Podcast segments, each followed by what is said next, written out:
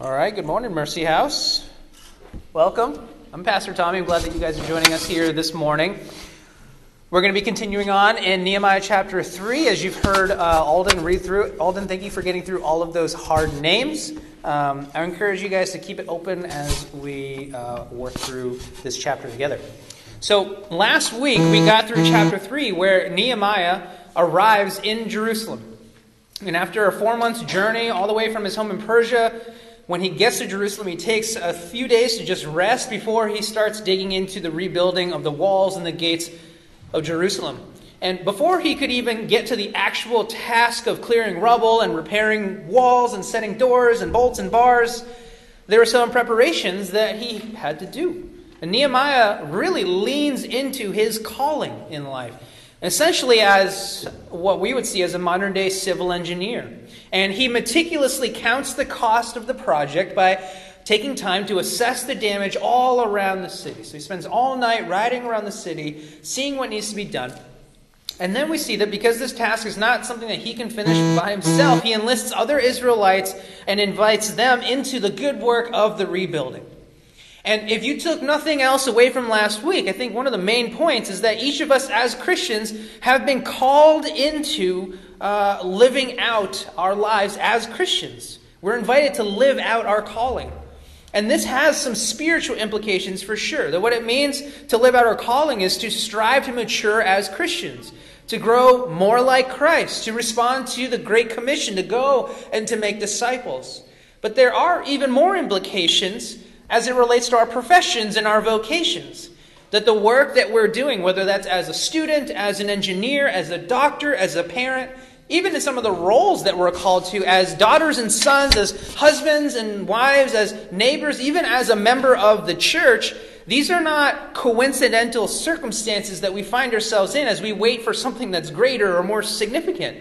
We are not on the way to our calling. We are actually living out our calling right here and right now. Like, this is it for many of you, for all of you. Let the friendships that you have, the relationships that you have, those are the friendships and relationships that the Lord has called you to invest in and pour yourselves out into. The tasks that God has given you to accomplish. These are tasks and, and roles and jobs that God is calling you to do with all of your might. That is your calling. And Nehemiah was someone who embraced his calling. And it's an absolutely beautiful calling of what we see of being epic proportions. But if we can be honest for a second, I think practically speaking, it's not that robust of a calling. He's called to rebuild a wall. But the significance of it is laid out for us as being a part of the Bible. It's a book of the Bible that narrates the story of the rebuilding of a wall. And God shows us that it was about way more than just moving some rocks and installing some doors. And I imagine one of the things that we can take away from this is that the many seemingly menial tasks that we're called to, each of us on a daily basis, whether that's the mundane work of mowing the grass or changing diapers or doing math equations or going grocery shopping or sweeping floors and cooking food, that though they might seem trivial, I believe that God will show us one day when we arrive in this heavenly kingdom at the end of time that it was about way more than just cutting grass or just picking up groceries or just finishing assignments. That there is actually way much more going on in our lives than just the things that we're called to do. Nehemiah understood this about rebuilding this wall. He knew that what was happening was way bigger than his work as an engineer or a construction foreman. He embraced his work and his tasks as his calling, as the work that he was actually made to do. And then he invited other people, his brothers and sisters, into that work as well. And near the end of chapter 2, you see in verse 18 there, and they said, and these are his brothers and sisters that he's invited in, invited in, they, they said, Let us rise up and build. So they strengthened their hands for the good work. And so this morning, as we go into chapter 3, what we see is what it looks like when the people of God embrace their calling and strengthen their hands. In other words, they rolled up their sleeves and they actually got to the good work of God. But before we go further, just pray with me that God would bless our time. Father, we just thank you for your word this morning. We thank you for every word of your word. And your word, as we hear it and read it and receive it, it is truth, God. And so I pray that you would help us this morning taste and see the goodness of your word. Help us to engage our hearts, help us to engage our minds as we take this time to acquaint ourselves with your holy scripture, God. Give us soft hearts and sharp minds to do that. And Father, I pray that the words of my mouth and the meditation of my heart be acceptable in your sight. O Lord, my rock and my redeemer. I pray this in Jesus' name. Amen. Chapter 3 is an exciting chapter. It really is. So, one of the reasons why it's so exciting to me is that there's almost no delay from when the Israelites hear the invitation to rebuild and when they actually get going and doing it. So it's actually astounding how quickly the entire city gets organized, how willing they were to just dive into this hard work of repairing and rebuilding the 10 gates and the two and a half miles of wall. And Nehemiah chapter 3 is, one of, uh, the, is the first of many several breaks from the traditional narrative that you're going to see as you read through the book of Nehemiah. And what's given here is an account. It, it, it's a report, a precise report of the work that's being done. Now, if you're going to be honest, I think most people might skip over a portion of Scripture like this, or at the very least skim read it, like scan through it real quick, kind of get the general gist of it, and then go, go on back to the regular narrative. But we here at Mercy House, we believe that all Scripture has been breathed out by God. You see this in 2 Timothy 3 16 and 17. That all Scripture has been breathed out by God, that it's profitable for teaching, for reproof, for correction, and for training in righteousness, that the man of God may be complete, equipped for every good work. And so this means We'll read and preach through every verse. And if you've been with us at Mercy House, you saw this play out last semester as we went through 1 Corinthians. 1 Corinthians is a hard book to preach all the way through every single verse. We preach expositionally through all passages of Scripture, even when they're controversial or triggering, like when we talked about sexuality and gender in 1 Corinthians, or when the, the, the, passages are confusing or difficult to navigate. We talked about head coverings and singleness and marriage, and some of that can be a little convoluted and difficult to unpack. And even when the passages are seemingly plain and boring, like a list of names of families who did some work on a wall. The reason why we do this is because we believe that God is completely sovereign over what we have in front of us right now as we open up the Bible. And because God includes details like this for a reason. And that this chapter, however innocuous it might appear, is breathed out by God. It is profitable for teaching, for reproof, for correction, and for training in righteousness, that the man of God may be complete, equipped for every good work. So, I want to thank Alden again for wrestling through this passage with its many difficult names, and Anna during our first service for reading through that. It honestly gets a lot harder uh, as you read on in this book. Chapter 7 is a doozy, there's a lot more names in there.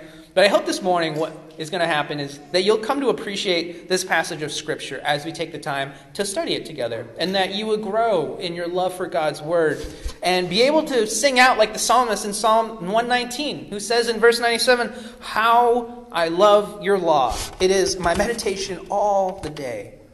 He goes on to say in verse uh, says in verse 103, How sweet are your words to my taste, sweeter than honey to my mouth. So here's a quick outline of all of chapter 3. Israel gets to work building and repairing the walls and the gates. And that word repair is used throughout the entire passage. And it's important to note that it doesn't just mean to patch up or to fix or to kind of do a historical restoration of, but to actually make strong and firm and functional. It might not be what it looked like before, but it is functionally sturdy and firm. And the work itself involves building and fortifying sections of the wall. Remember, there's a lot of wall. There's two and a half miles of wall to fix. The wall itself stands 40 feet tall, which is about 10 feet taller than the highest point in this, uh, in this space right here. Uh, and it's 8 feet wide. So this is not like a backyard little stone wall that you're kind of dividing up your, your plot, and your land with. This is a major defensive wall. And it also includes the rebuilding of the gates. There are 10 gates in all. And these are the most fortified areas, as they would be the entrances and the exits from the city. And the walls, uh, I'm sorry, the gates themselves would utilize giant, massive wooden beams for the doors. These would come from Asaph's forest, as mentioned earlier in chapter 1, uh, with metal bolts and bars that would be holding them into place. And Nehemiah goes through and meticulously lists out a lot of people who were involved. This is not an exhaustive list, but it does give us a sense of who is involved in this project. And we'll dive more into some of the details of who's actually doing the building. But chapter 3 shows us that this massive undertaking is underway. And that everything in the city is happening all at once throughout the entire city. And it involves many, many, many hands working simultaneously. Lists of names like this are important to us as Christians.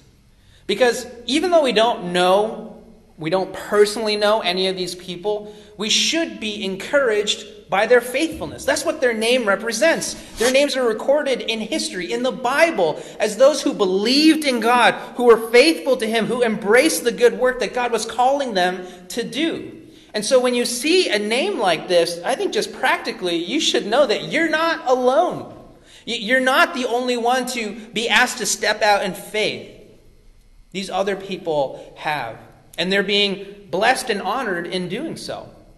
I think one thing to consider Oh, just to think about is that, Lord willing, someday someone might see your name somewhere as a Christian who faithfully did whatever work you're doing right now. And the glory is not going to be yours. They won't know who you are. They won't know what you prefer, what your favorite food is, or what you do on your day off, any more than we know those things about the people on list list here in chapter 3. But our name will rep will represent a person whom God sustained to be faithful to the calling that God has put on our lives. It'll represent a person who was transformed by the gospel and who embraced their calling. And all glory is going to be to God in that moment. But our names, Lord willing, even as a tiny little footnote in this grand story of what God is doing, will bring encouragement to someone like us, just like the names in chapter 3 ought to bring us encouragement as we read them out loud. So, what I'd like to do this morning is I, just want to point out some observations that we can make as you look at chapter 3, this at, at the list of names of people who worked on the walls and the gates. I have nine observations that I want to draw out, and I, I think that these can be valuable for us to understand that there's something much bigger going on here than just a construction project. So, these are relatively quick observations that I'm going to work through for us. Number one, the priority of God in their work the priority of God in their work. All this work has to start somewhere, and this is what we see in the very first verse, Nehemiah chapter 3, verse 1. Then Eliashib, the high priest, rose up with his brothers, the priests, and they built the sheep gate. They consecrated it and set its doors. They consecrated it as far as the tower of the hundred, as far as the tower of Hananel. Now, the sheep gate is significant because the sheep gate was the one that would be used to lead the sheep into the temple in order to make sacrifices to God and to worship Him. And so, right away, what we see as being on the hearts and the minds of Israel is, is that as they're rebuilding Jerusalem, it's not just cleaning up the streets for the sake of having clean streets. The purpose of all of this work is to return to God and to worship Him. And it's fitting that Eliashib, the high priest, along with his fellow brother priests, were among the first to roll up their sleeves. They're not just commissioning the work to be done. It's not like an elder coming to a work day and just praying over it and then like getting in the car and leaving. Like they actually stuck around and they did the work. They, they're doing it themselves. I think this is an encouragement and an exhortation to professional ministers of the gospel, those who are leaders within the church and within ministry, that we don't have to be the best, we don't have to be the brightest, but we are encouraged. We ought to endeavor to be the first ones to roll up our sleeves. Once that work is done, they consecrate it, they bless it. Again, I think this points to the fact that they know that what they're doing is way more significant than just moving some brick and mortar. Israel understood that if things weren't right with God, then that's where they had to begin their work. And what a good reminder this is for us today. I think that for many of us, there might be areas in our lives that are at the very least in disrepair. Maybe they're in absolute ruin, like it was for the Israelites. And those areas will need to be addressed. That's part of the exhortation to engage in the rebuilding process that we gave a couple of weeks ago. But we must prioritize our relationship with God as the first thing that gets rebuilt or tended to if it's out of place. Not our diet and whether or not we're eating well, not our bodies and whether or not we're exercising enough, not our entertainment or our hobbies or even the relationships that might be in disrepair around us. If we are not walking with the Lord, then we can't do any of those things in the healthiest way, in the way that the Lord would want us to do them. And so repairing those things will not fix our relationship with the Lord. Israel took the time to prioritize God in their work because they understood that being able to walk in healthy relationship with God was absolutely central to every other facet of their lives. Second observation the miraculous nature of the work. So it might be tempting to see this as a pretty incredible human feat. Being able to coordinate and motivate all of these people in this massive building project. And in some ways, it is an, an, incredible underdog story. They're, in some ways, like reversing the curse. They're snapping this really long losing streak that Israel has been having. This passage and this book is often taught as a, a leadership manual for what it looks like to lead and motivate people to projects. But let's not get carried away and give too much credit and praise and glory to Nehemiah and the people. Look at what is said at the finish line. This is in Nehemiah chapter 6, verses 15 and 16. This should be on your screen. So the wall was finished on the 25th day of the month of Elul in 52 days. And when all our enemies heard of it, all the nations around us were afraid and fell greatly in their own esteem, for they perceived that this work had been accomplished with the help of our God. So it is one thing for a Christian to say, wow, God really showed up here. Like, praise God. It's another if a non Christian looks at that same situation and has a similar conviction and says, wow, your God really showed up for you right there. I think for Christians who embrace God's calling on our lives, there is an awareness of God's sovereign hand in our lives and the miraculous working of God's Spirit through us to accomplish the things that the Lord is calling us to accomplish. But here's the thing that that awareness is not just for the Christian, but it's also an awareness that the world is privy to as well as they look in on the work that's being done in our lives. If we are living by faith in a way that requires God to show up or else we're going to fail, then I think the world around us, as they're looking in, they're also going to have to see God showing up if we're living our lives in that type of way.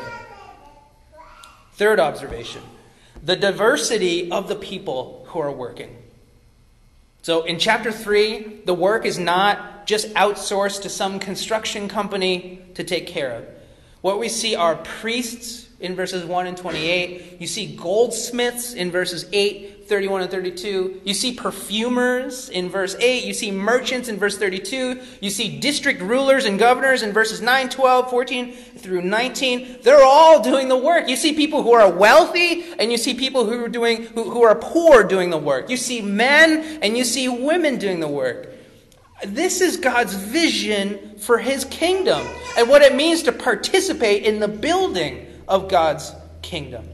The work of ministry is not for a select few with special and specific gifts, but the invitation is to everyone to strengthen their hands, to roll up their sleeves, and to do the work of building. What you see in chapter 3 is a beautiful glimpse and a picture of God's people, but it's even further realized here and today.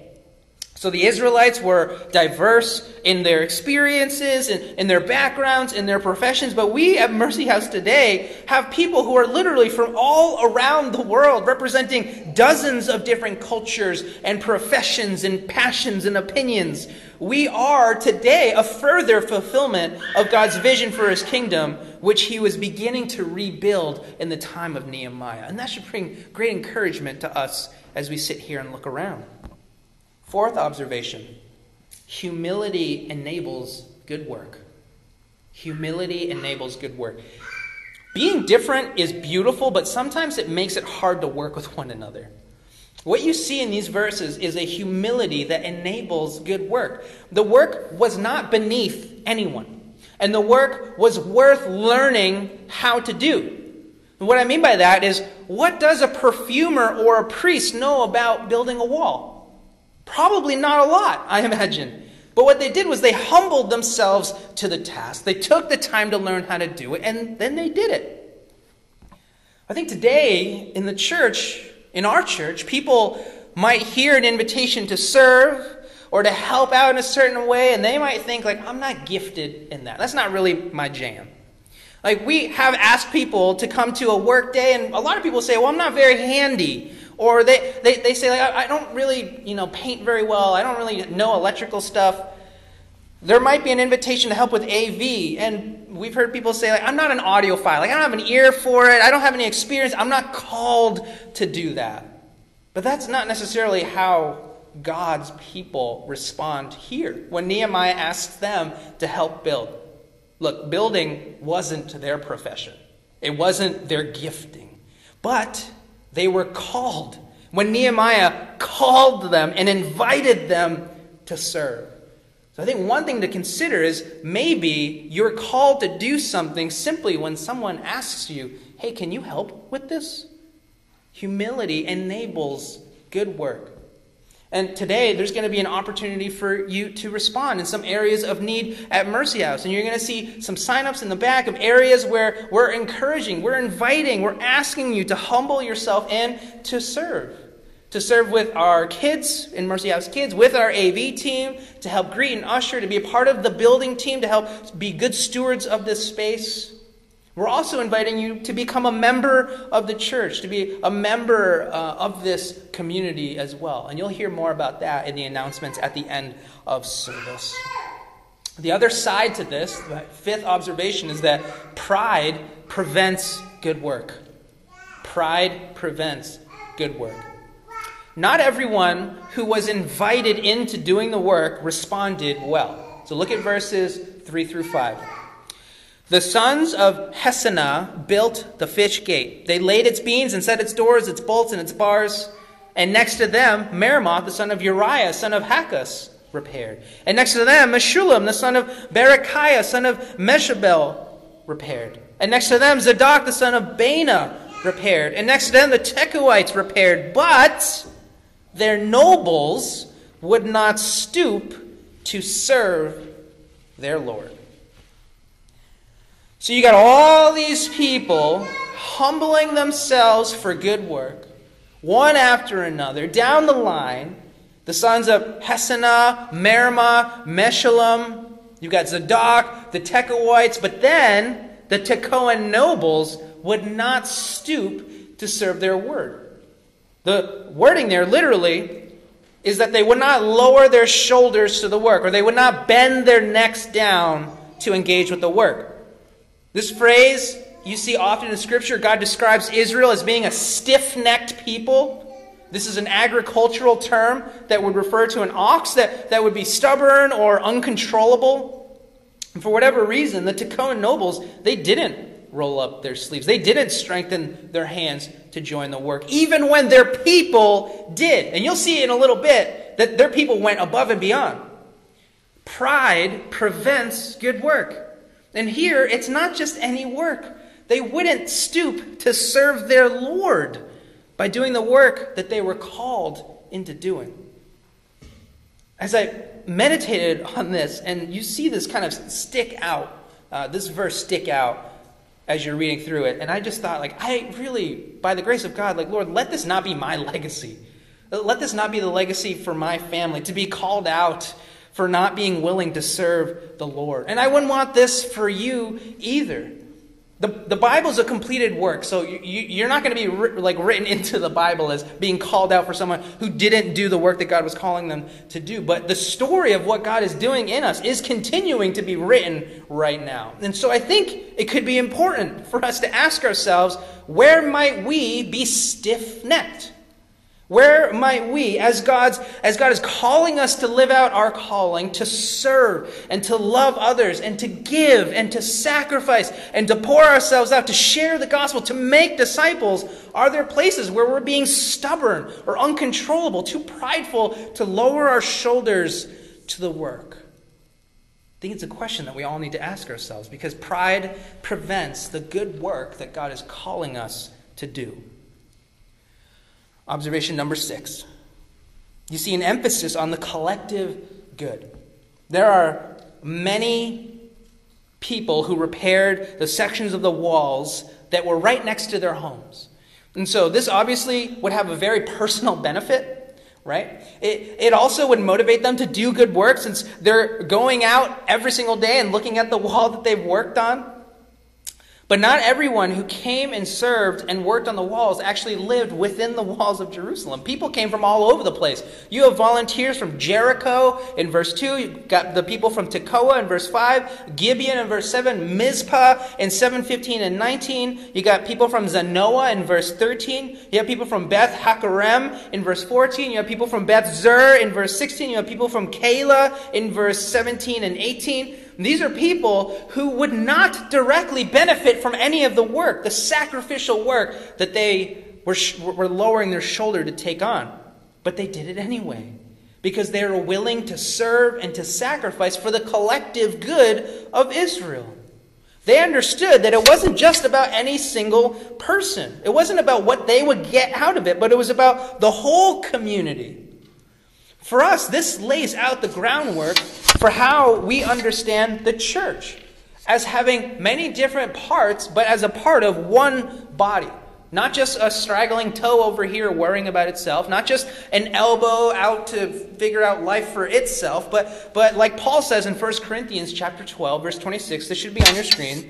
If one member suffers, all suffer together. If one member is honored, all rejoice together. And so our calling is not to just look out for ourselves or our own families, but to selflessly serve one another for the collective good of God's people, the body, the church. On Observation number seven. What you see is unity and solidarity found in their work. As you read through the whole passage, one of the common phrases is next to them, and next to them, and next to him, and next to them, and next to them, and next to them, and next to them.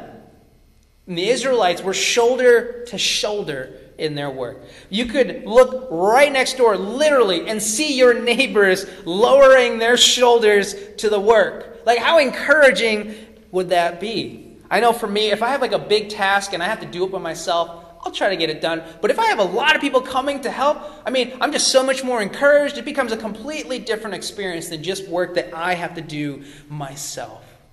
And what a great level of accountability as well. As you look out and you see, okay, Bob's working and Sandy's working. Oh, where's Greg? I haven't seen Greg around. Oh, maybe he's taking the day off. Like, there, there's an encouragement for all of us to, to participate and to be together in this work.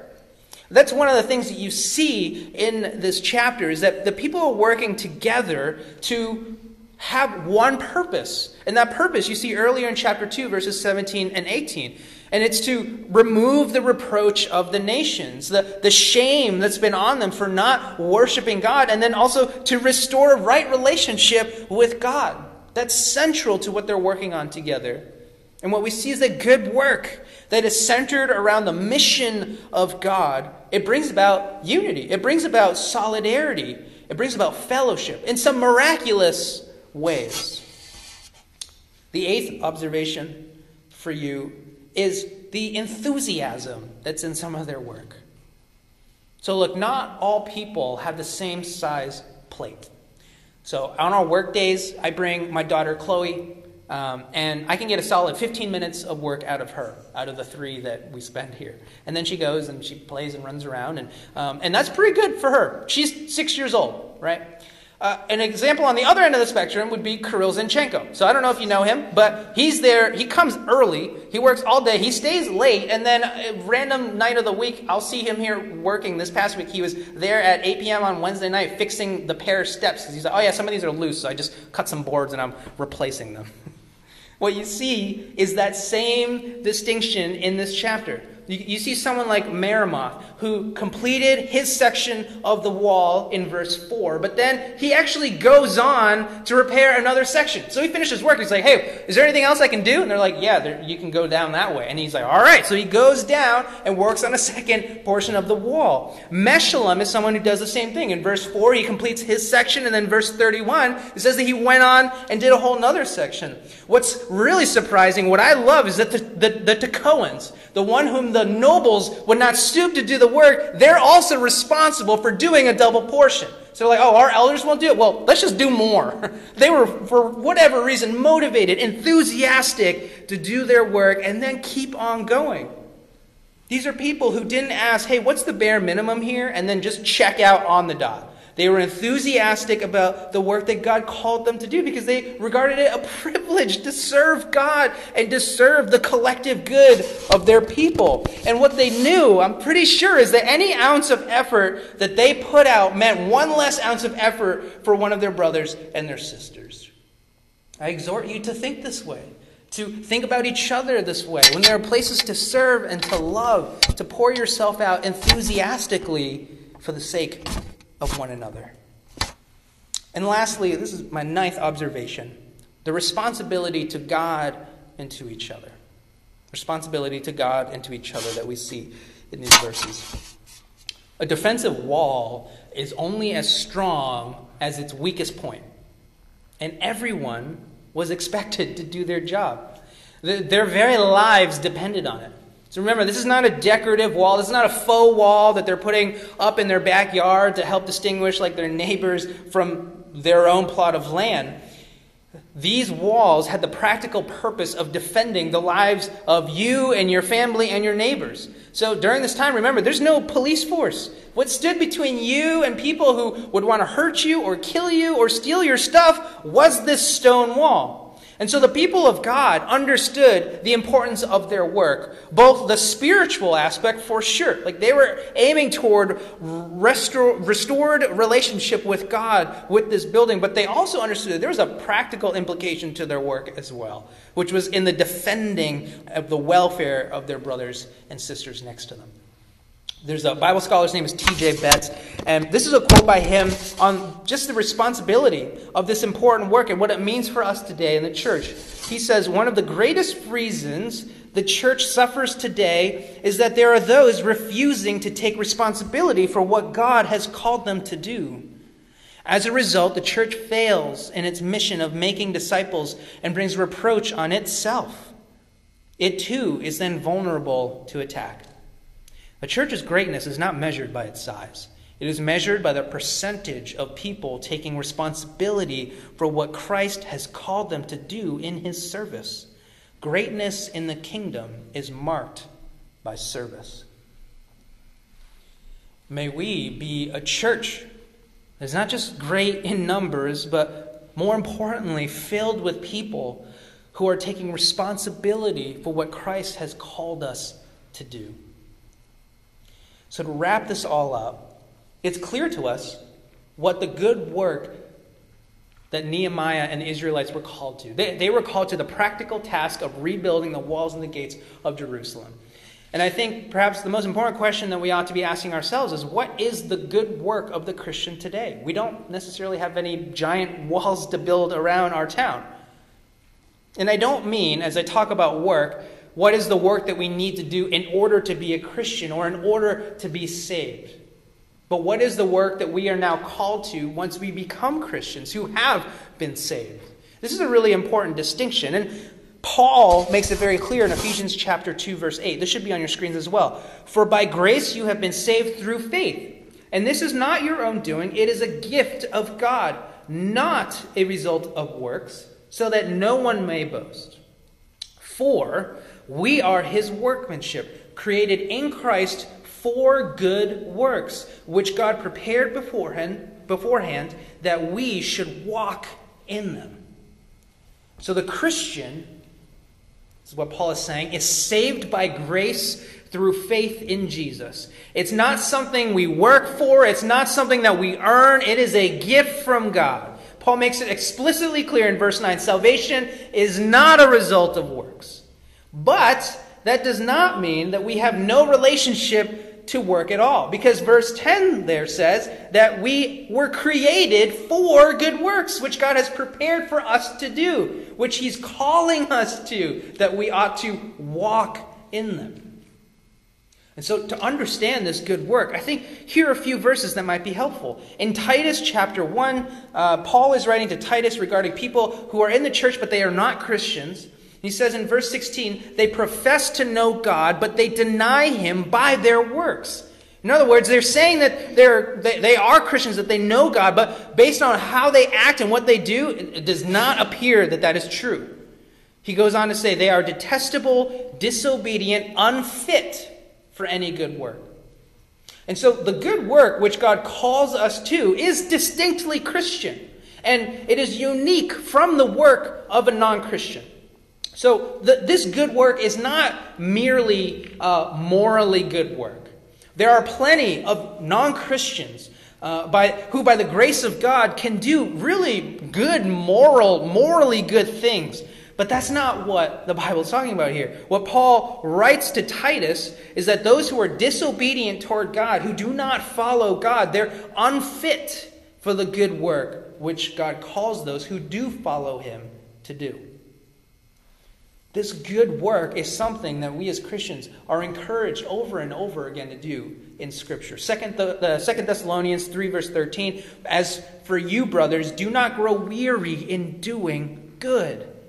Galatians 6, verses 9 through 10, and let us not grow weary of doing good, for in due season we will reap, if we do not give up. So then, as we have opportunity, let us do good to everyone, and especially to those who are of the household of faith.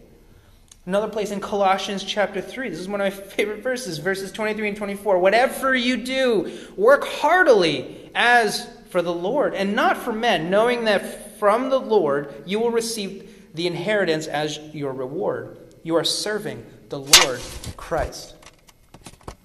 So, those are some encouragements to do good and to do good work, but that still doesn't answer the question, though. What is this good work practically that we are called to as Christians?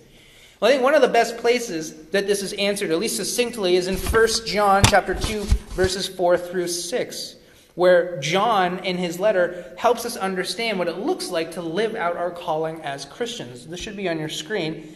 Verse 4 Whoever says, I know him, but does not keep his commandments is a liar, and the truth is not in him. But whoever keeps his word, in him truly the love of God is perfected. By this we may know that we are in him. Whoever says he abides in him ought to walk in the same way in which he walked. The ultimate good work which we have been made to do is to walk in obedience to what God has commanded, to keep his word. And in case we need an example for what that looks like, we have Jesus. John says in verse 5 there that this is how we know that we are in Him. In other words, this is how we know that we are Christians, how we know that we've been saved by grace, that we walk in the same way that Jesus walked. And we do this understanding that Jesus is the ultimate good worker. He, he perfectly satisfies the definition of what it means to do good work. Let me show you what I mean. So, all this work that we've done to, to make these observations of how uh, the, the, the work of the Israelites and of Nehemiah on the wall, like it was good. The, the, these are good things about the way that they worked, but they're only good because they point to Jesus, who is the true and better vision of someone embracing their calling and doing good work. So, as you work through those observations again, it wasn't just that Jesus' priority was spiritual like it was for Israel. His entire mission and his purpose was dedicated to the reuniting and the re- redeeming of his people back to him spiritually. And Jesus didn't just humble himself as a perfumer or a priest to do the lowly work of rebuilding the wall. He humbled himself as God and creator to become a human being in order to identify and sympathize with his people. And unlike the Tekoan nobles, Jesus, the heavenly noble, he did put his shoulder to the work. He lowered and bent his neck down in order to bear up the cross and to carry the weight of our sin on his shoulders. Jesus not only calls diverse people to the task of building a wall, he, he is building an entire kingdom of diverse individuals who are all invited into the building of that kingdom as well. Jesus is the ultimate example of someone who gave up their individual rights. He laid aside his individual good and sacrificed himself for the collective good of each and every one of us. Jesus enables true unity and solidarity around his mission of making disciples and rebuilding his kingdom. And Jesus embodied perfectly what it means to be responsible and have a responsibility to the Father and to us by being obedient to the Father in loving care of us. Paul sums it up really well in Philippians 2, verse 8. He says, In being found in human form, he humbled himself by becoming obedient to the point of death, even death on a cross. This is what we remember each time we take communion. On the night that Jesus was betrayed, he took the bread and broke it, saying, This is for you. Do this in remembrance of me. In the same way, after supper, he took the cup and said, This is the new covenant in my blood. Do this as often as you drink of it in remembrance of me. Jesus' death on the cross was Jesus' ultimate good work that enables our forgiveness and our salvation and our redemption back to our Father. The, the ultimate good work has already been done. That's what we get to celebrate when we take communion. We remember the good work which Jesus did, which has brought us from rubble onto solid ground, which has brought us from desolation and death into the eternal life with our Father. I want to exhort you this morning, in light of this fact being true for you, if you have received this, in light of that ultimate good work already being done, that you now go and do good work. And that good work means abiding in God's word and walking as Jesus walked. I want to encourage you to humble yourself and to lower your shoulder. Be willing to bend your neck down to the work that God has called you to do. Not in order for you to be saved or for you to earn forgiveness. If you're a Christian, that has already been given to you by faith. But as a response to this salvation that we have received, as a response to the forgiveness that we've experienced and which God has given to us as a free gift.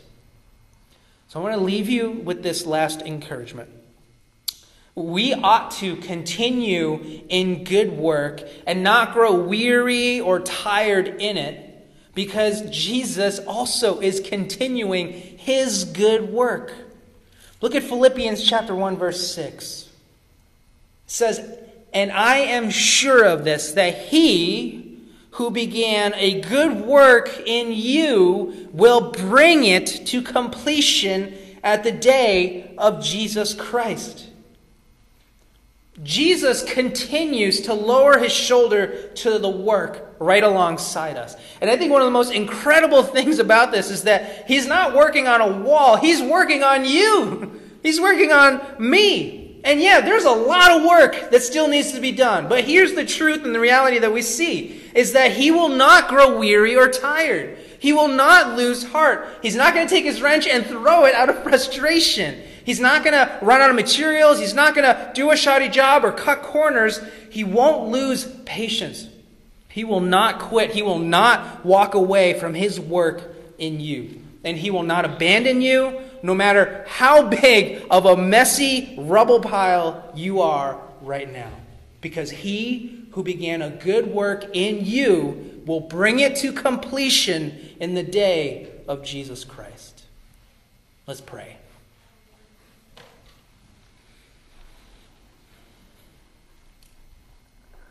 God, you are our Holy Father, and you are the head of this church. And God, we adore you as the great Redeemer and great Restorer, the great Builder, the perfect worker. God, thank you for how you show us what it looks like to be humble and to lower your neck and your shoulder to work. God, we confess that our pride inhibits us sometimes from doing work that you're calling us to do. God, we confess sometimes we're afraid. Sometimes we feel like we don't have enough energy, that we can't do it, God. Lord, I pray that you would strengthen us and equip us for the work that you're calling us to do, God. Lord, in, the, in our lives, in our relationships with others, in our profession, and the, the work that you've called us to do with our hands, or the work that you're calling us to do with our minds, even in our relationship with you, God. Help us to have a willingness to lower our shoulder to the work, God. Lord, thank you for how you show us that you sustain those who respond in this way, God. And so, God, I, I thank you so much for the people who are in this building, God. I pray that we as a church would continue to mature and to grow, and that the percentage of those who take, a res- take up their responsibility um, to follow you would increase, God. That we would be a household um, as a family and as a body that endeavors to serve you, God, um, and who's willing to do that, Lord. God, thank you for how you bless us with fellowship, how we are shoulder to shoulder in this, God. Thank you for the fact that none of us are alone in this. Lord, thank you that you ultimately will finish the work uh, of building your church. You will finish the work in each and every one of us. Help us to have great hope uh, and be greatly encouraged by these truths, Lord. And help us to walk out of here uh, faithfully, Lord, doing the work and engaging with the work that you've called us to do. God, we love you and we thank you. We pray these things in Jesus' name. Amen.